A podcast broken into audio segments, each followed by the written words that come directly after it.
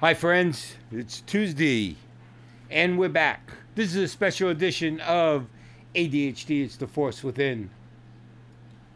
Yesterday, I got called away on a papa emergency. My granddaughter had to go to the dentist, and I needed to be there. She's six, and it's kind of traumatic for a kid. But in the early morning, I had a doctor's appointment. Then that led into the dental appointment, which was an emergency. So my whole day was messed up. So we're doing this unexpected Tuesday rant today. So I thought of something this morning that I wanted to talk about. And it doesn't just have to do with ADHD. It has to do with every everything and everyone. So listen in. What did you do different during the pandemic? When you were locked down for a year or however long you were, a lot many of you worked from home. Many of you worked from Starbucks. Many worked from what, your bedroom, whatever, your home office, whatever, your kitchen, yeah, some people in the bathroom. Maybe you had to do something quick. It doesn't matter where you were. Here's what I want to know Did you get dressed?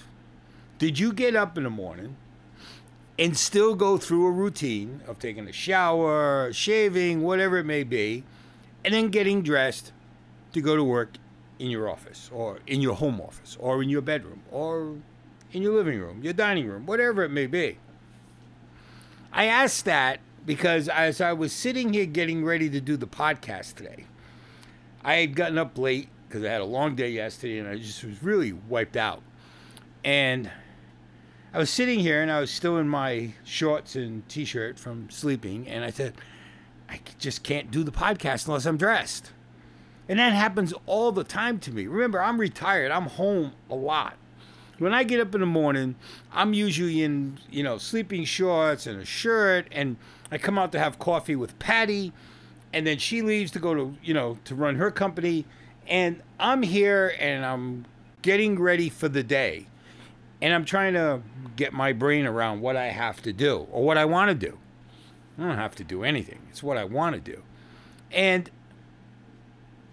no matter what, I still have that urge to get dressed to get into some clothes that are street clothes. It might be jeans, pair of sneakers, and a light shirt like today. But I'm dressed and I feel good and it helps me concentrate. It helps me feel better about doing what I have to do. I don't feel lazy. I don't feel. Uh, I don't know what the word is. Uh, I don't know. There's something about not getting dressed and working just rubs me. And I think it's because of years ago, being an investment banker, I was always dressed, even on a weekend. You know, when I first started out, I worked for a firm called Drexel Burnham.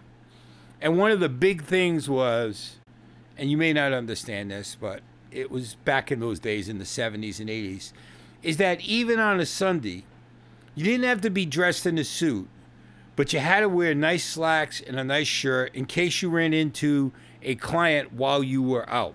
If you were home, no big deal. You could wear your jeans, your t shirt, whatever. But if you were going out into the public, walking around, you represent our firm, Drexel Burnham, and we want you to look good. So you had to wear, you know, you might wear khakis, you might wear a nice pair of dress slacks with a polo shirt or a button down shirt, whatever it may be. You didn't have to wear a tie, but you had to be dressed up.